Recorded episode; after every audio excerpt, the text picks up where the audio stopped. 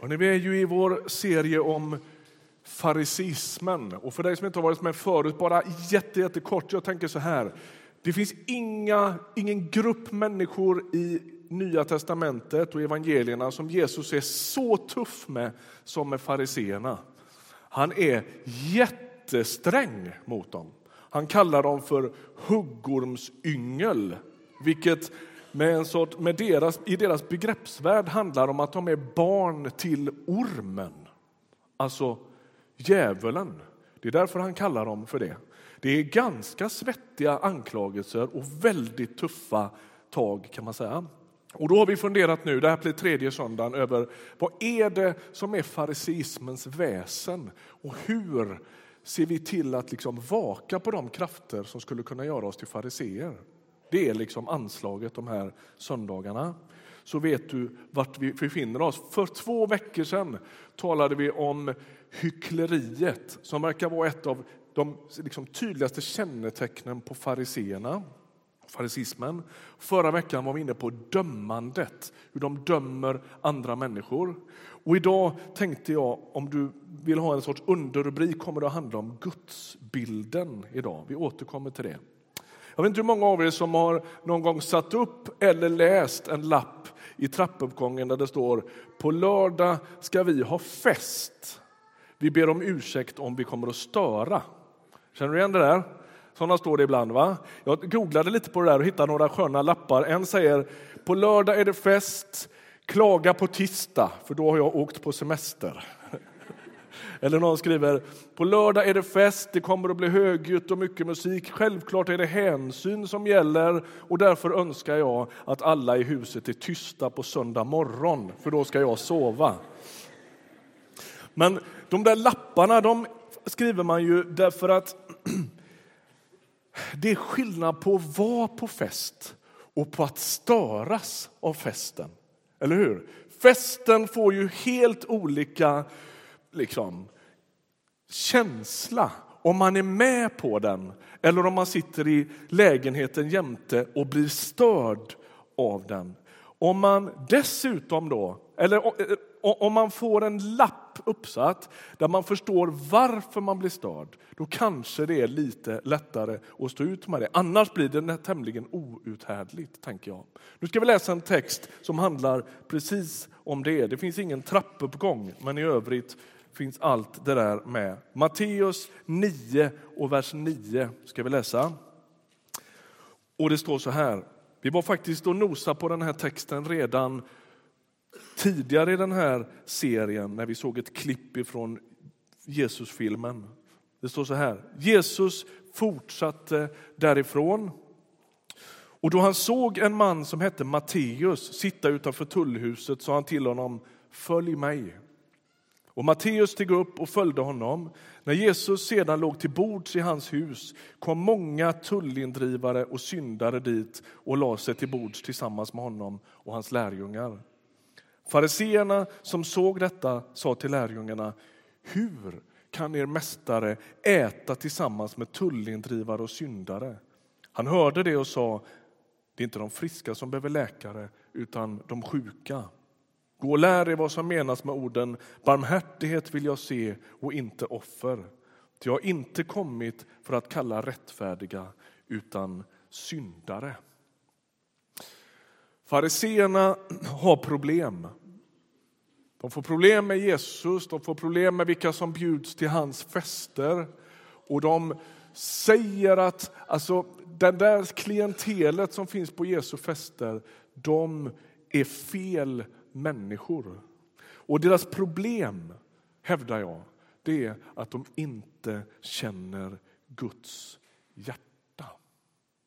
Fariseerna, de ser lyckade människor och så ser de misslyckade människor.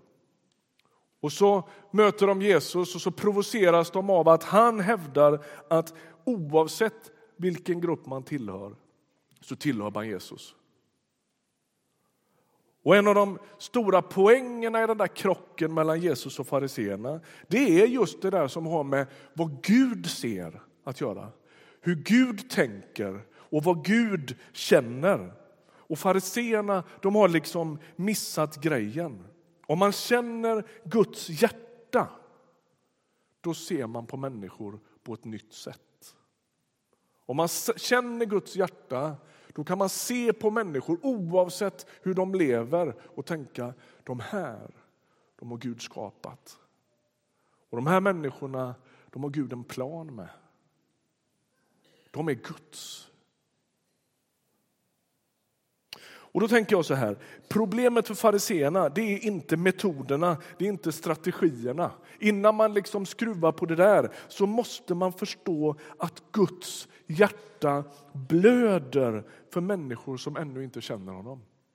För människor som har sölat ner sig, för människor som inte tycker att de platsar. Och Jesu pedagogik när han talar med fariseerna, det är inte att de ska förändra sina metoder eller sin framtoning, utan att de ska lära känna Guds hjärta. För Jesus, lyssna nu, om du ska komma ihåg en mening idag så, så är det nog den här ändå. För Jesus är inte måltiden med syndarna och tullindrivarna ett sociologiskt experiment, utan ett uttryck för hur den Gud är. Och så säger jag det igen.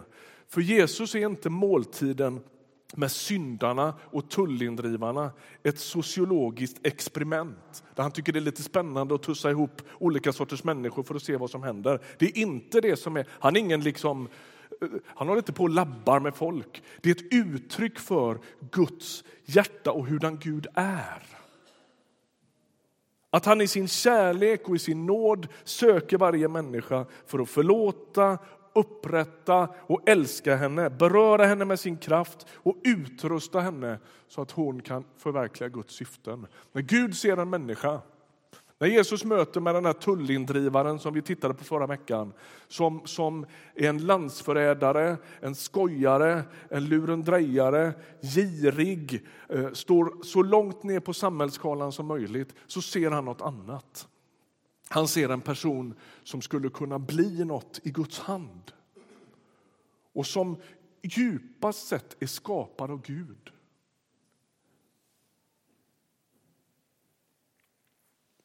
När vi har pratat om fariseernas hyckleri och deras dömande attityder så kan man fundera på vad är det som, vad är det som gör att de blir hycklare? Och vad är det som gör att de blir så dömande?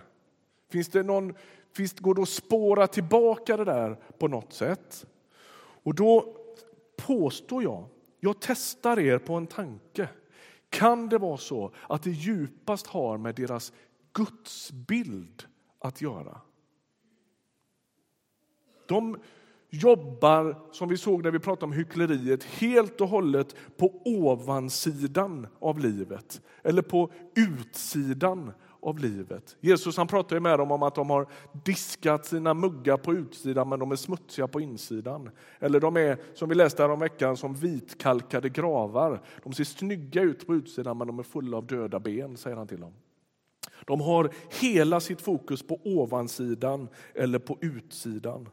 Och jag tänker osökt på, så så jag var på Vasamuseet för ett par år sedan och tittade på regalskeppet Vasa. Misstänker att de flesta av er har varit där någon gång.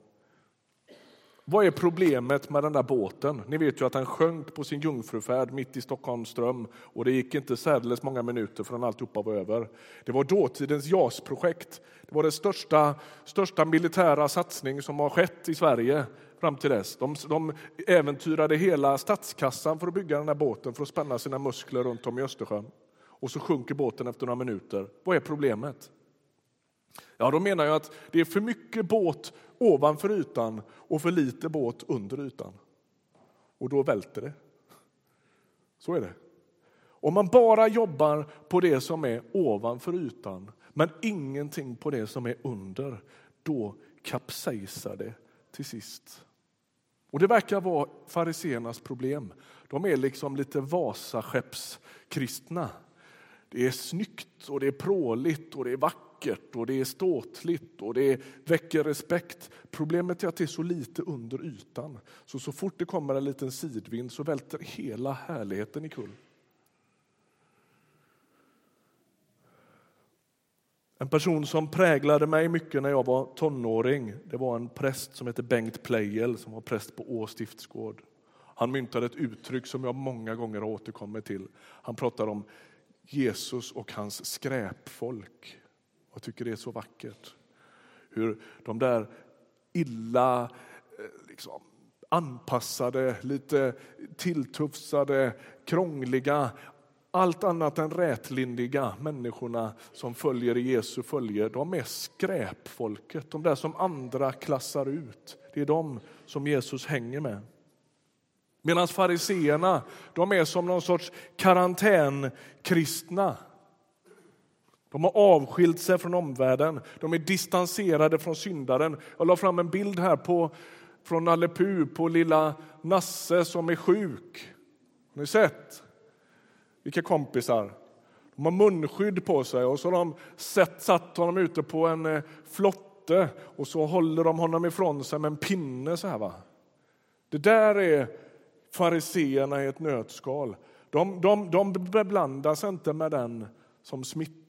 De beblandas inte med den som är sjuk. De beblandas inte med syndaren. De är rädda att bli smittade av smutsen.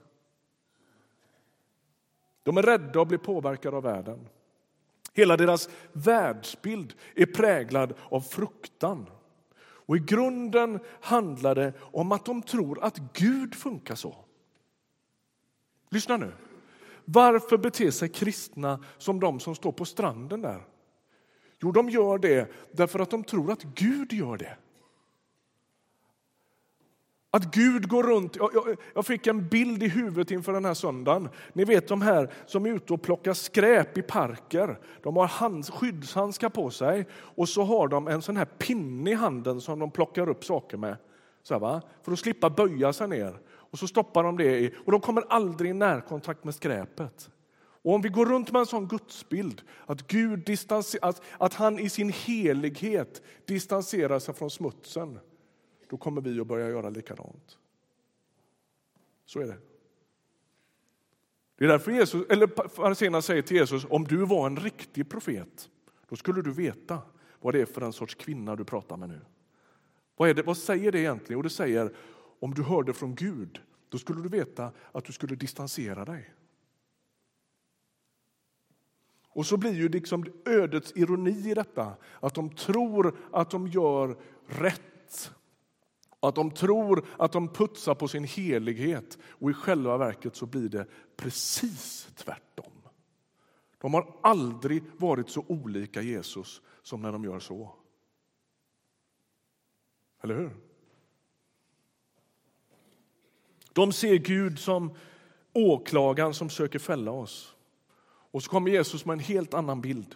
Jesus är läkaren som vill bota vår skada.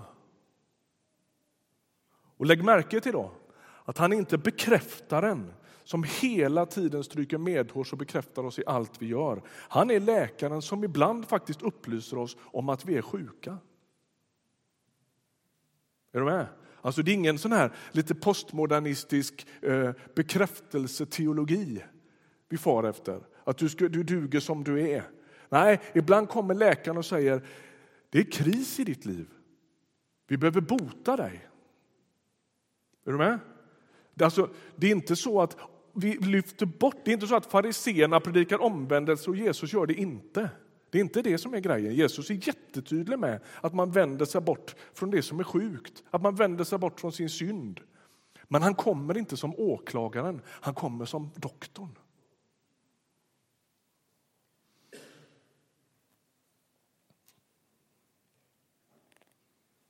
Ibland tänker jag att vi har en bild av Gud som den våldsamme, arge pappan som inte riktigt kan tygla sitt humör. Han skäller och han är lynnig och han är lite småfarlig. Och så får mamma gå emellan och medla. Och så får mamma säga, pappa är inte så arg som det kan verka. Han älskar er fast det inte verkar så. Han är snäll. Förstår ni? Och så har vi en sån gudsbild med oss och så tror vi att Jesus går in och gör likadant. Gud går runt och är lite småsur eller arg eller vred eller ute efter oss. Och så kommer Jesus emellan och liksom, ja, men han är snäll egentligen. Jag tror att det är en alldeles åt pipan fel gudsbild. Jesus han säger, jag gör bara det jag ser fadern göra. Är du med? Jag gör bara det jag ser fadern göra. Gud är inte ute efter dig. Gud försöker inte fälla dig. Gud försöker inte distansera sig ifrån dig. Det är en falsk gudsbild. Och fariseernas problem är att de inte förstår vem Gud är. De jobbar på ytan. De är kanske inte medvetet falska, men de lever i någon sorts självbedrägeri. Jag tänker att det är, funkar lite som, jag hörde Hans Johansson, som en del av er vet vem han var. Han lever inte längre. Hans, han berättade en gång när han predikade om att han hade hittat en jättesnygg bräda i ute på sitt landställe i Mullhyttan. Och det där var en sån där, ni vet, så här väderbiten, snygg. Den har legat i regn och sol och blåst. Och den blir så supersnygg. Och han tar upp den där och tänker, den där kan man göra något med. Vad snygg den är. Och så lyfter han på den. Och så beskriver han att när jag lyfte på den så under var det som om hela Närkes undre värld kravlade omkring. Det var tusenfotingar och skalbaggar och kryp och gegga och lukta. Och så bara. Det är en bra bild, tänker jag. På vad som händer när man lever helt och hållet på ovansidan. Varför lyfter man inte på sin bräda? Därför att man kanske är rädd inför sig själv. Man har aldrig mött de där sidorna hos sig själv. Man har flytt dem. Eller man är rädd inför Gud. Hur skulle han reagera om han visste hur det såg ut under min bräda? Och ni vet, Jesus han undervisar om hyckleriet i Bergspredikan i Matteus sex. Och så pratar han om hur hycklaren ber och ger och fastar offentligt för att folk ska se. Och det är på något sätt som att de tänker, vad finns det för vits med att göra religiösa grejer om man inte liksom torgför dem? Det är ju där man får poängen. Och så påminner Jesus dem om att Gud ser i det fördolda. Och så går han till och med ännu längre och säger att Gud är i det fördolda. Och då uppstår frågan. Är det glädjande att Gud ser och är i det fördolda? Eller är det hotfullt? Det beror ju på vem han är. Om man innerst inne är osäker på om Gud tål det, då finns risken att man aldrig lyfter och kollar. Och vad blir man då? Då blir man en hycklare. Om man tänker sig att Gud förskjuter mig om jag bekänner färg, då kommer det aldrig att hända. Och då hjälper det inte att man i teorin vet att inte det kommer att hända. Att man i teorin kan skriva under på alla möjliga olika liksom, trosbekännelser. Men vi vet att Gud är god, Gud är för oss, Gud är en far. Men djupast i mitt hjärta är jag lite tveksam. Då kommer det aldrig att hända i alla fall, därför att de psykologiska spärrarna är mycket starkare. Och jag tänker att det finns ett enormt behov av att vi hjälper varandra med dels en god teologi och dels hjälper varandra till en god erfarenhet av vem Gud är. Den goda teologin, den är att Gud blir aldrig så synlig som i Jesus Kristus. Om du vill veta vad Jesus, hur, Jesus bemöter synd, hur Gud bemöter syndaren, så titta i Jesu liv. Samma kritikstorm möter ju Jesus i Lukas femton. Anar att det är den storyn som, som, som man berättar på söndagsskolan idag på Löfteslandet. Och där får, får Jesus samma, precis nästan ordagrant samma kritik mot sig. Att han äter och dricker med syndarna. Och då svarar han med tre liknelser. Det är fåret och myntet och sonen. Och det liksom eskalerar i de där berättelserna och slutar med berättelsen om den förlorade sonen som är nedsölad. Han är rituellt oren. Han har bokstavligen svinat ner sig i en kultur där svin är en otänkbar. Liksom. Man, blir ritu- man kan inte gå till templet. Man kan inte, alltså, det, det, svin finns inte på kartan. Förstår ni? Det är vad han gör. Det är en otroligt stark bild. Det är en av de starkaste Jesus kan ta. Och så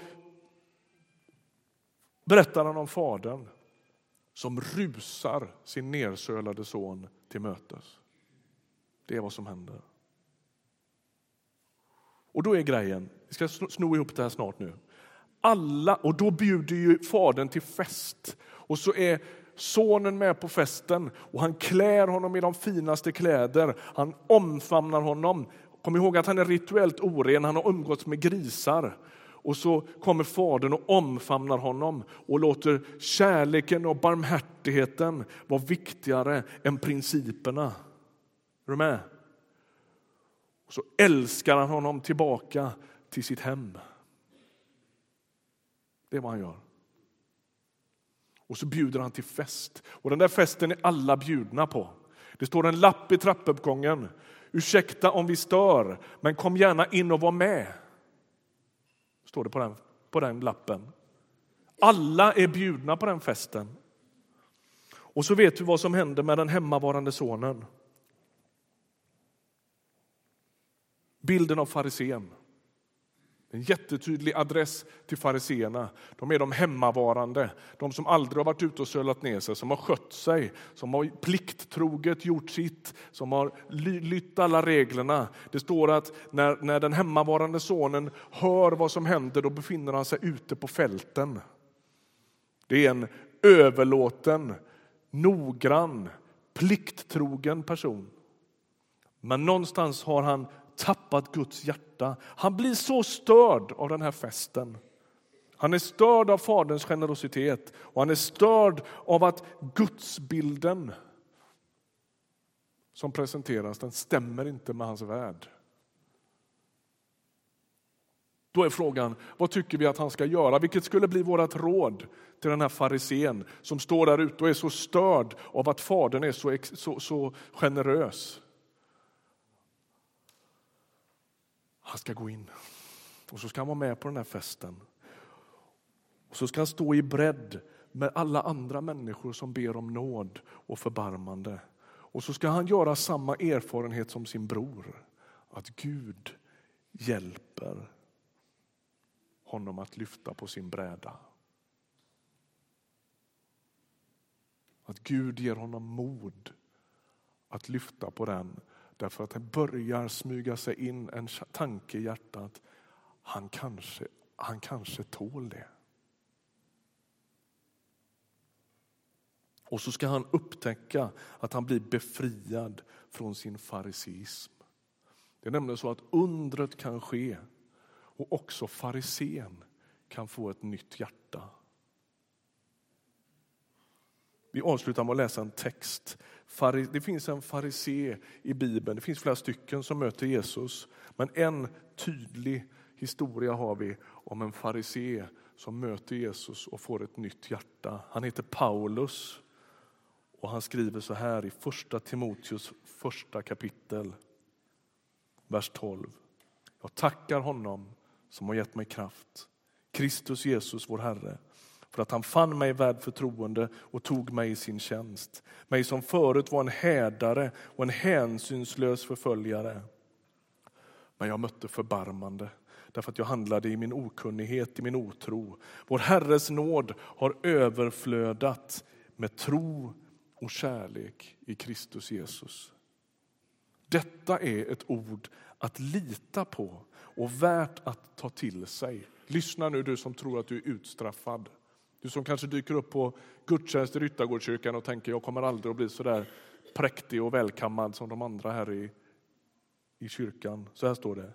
Kristus Jesus har ju kommit till världen för att rädda syndare. Och bland dem är jag den störste. Men jag mötte förbarmande och det för att Kristus Jesus skulle kunna visa allt sitt tålamod på mig. Som den första urtypen för dem som ska komma till tro på honom och vinna evigt liv. Evighetens konung, oförgänglig, osynlig, den ende guden. Hans är äran och härligheten i evigheters evighet. Amen. Jag tror att Gud söker våra hjärtan. Och jag tror att han vill visa vem han är. Han är chockerande generös. Han är chockerande nådefull. Och jag skulle vilja vädja till dig som sitter här med en sorts känsla av att ja, det kanske gäller andra, men jag har bränt mina broar.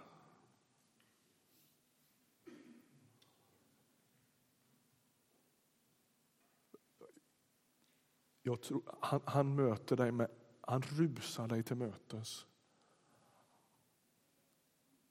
Han sätter dig inte i karantän. Han drar inte på sig skyddshandskarna. Han petar inte på dig med en pinne. Han kastar sig om halsen på dig och säger välkommen hem. Du är bjuden. Du är hemma här. Låt oss be tillsammans.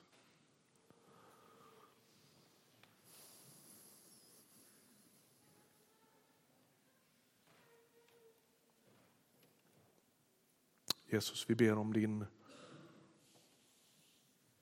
närvaro. Vi ber att få se dig som du är. Vi ber att du ska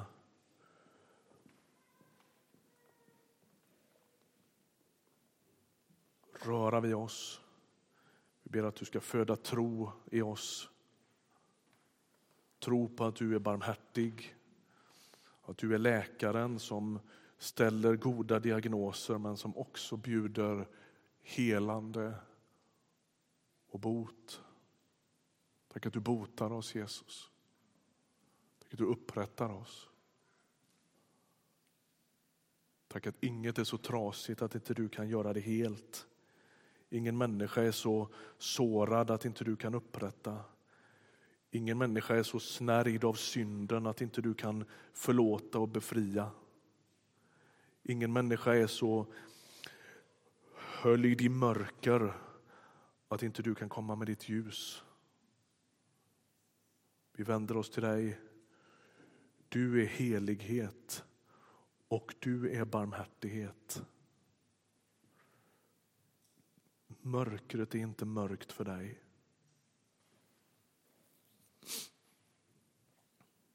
Vi vänder oss till dig. Tack att du har gett oss ett ansikte att titta på. Tack att Jesus Kristus har gett oss ett ansikte på Gud.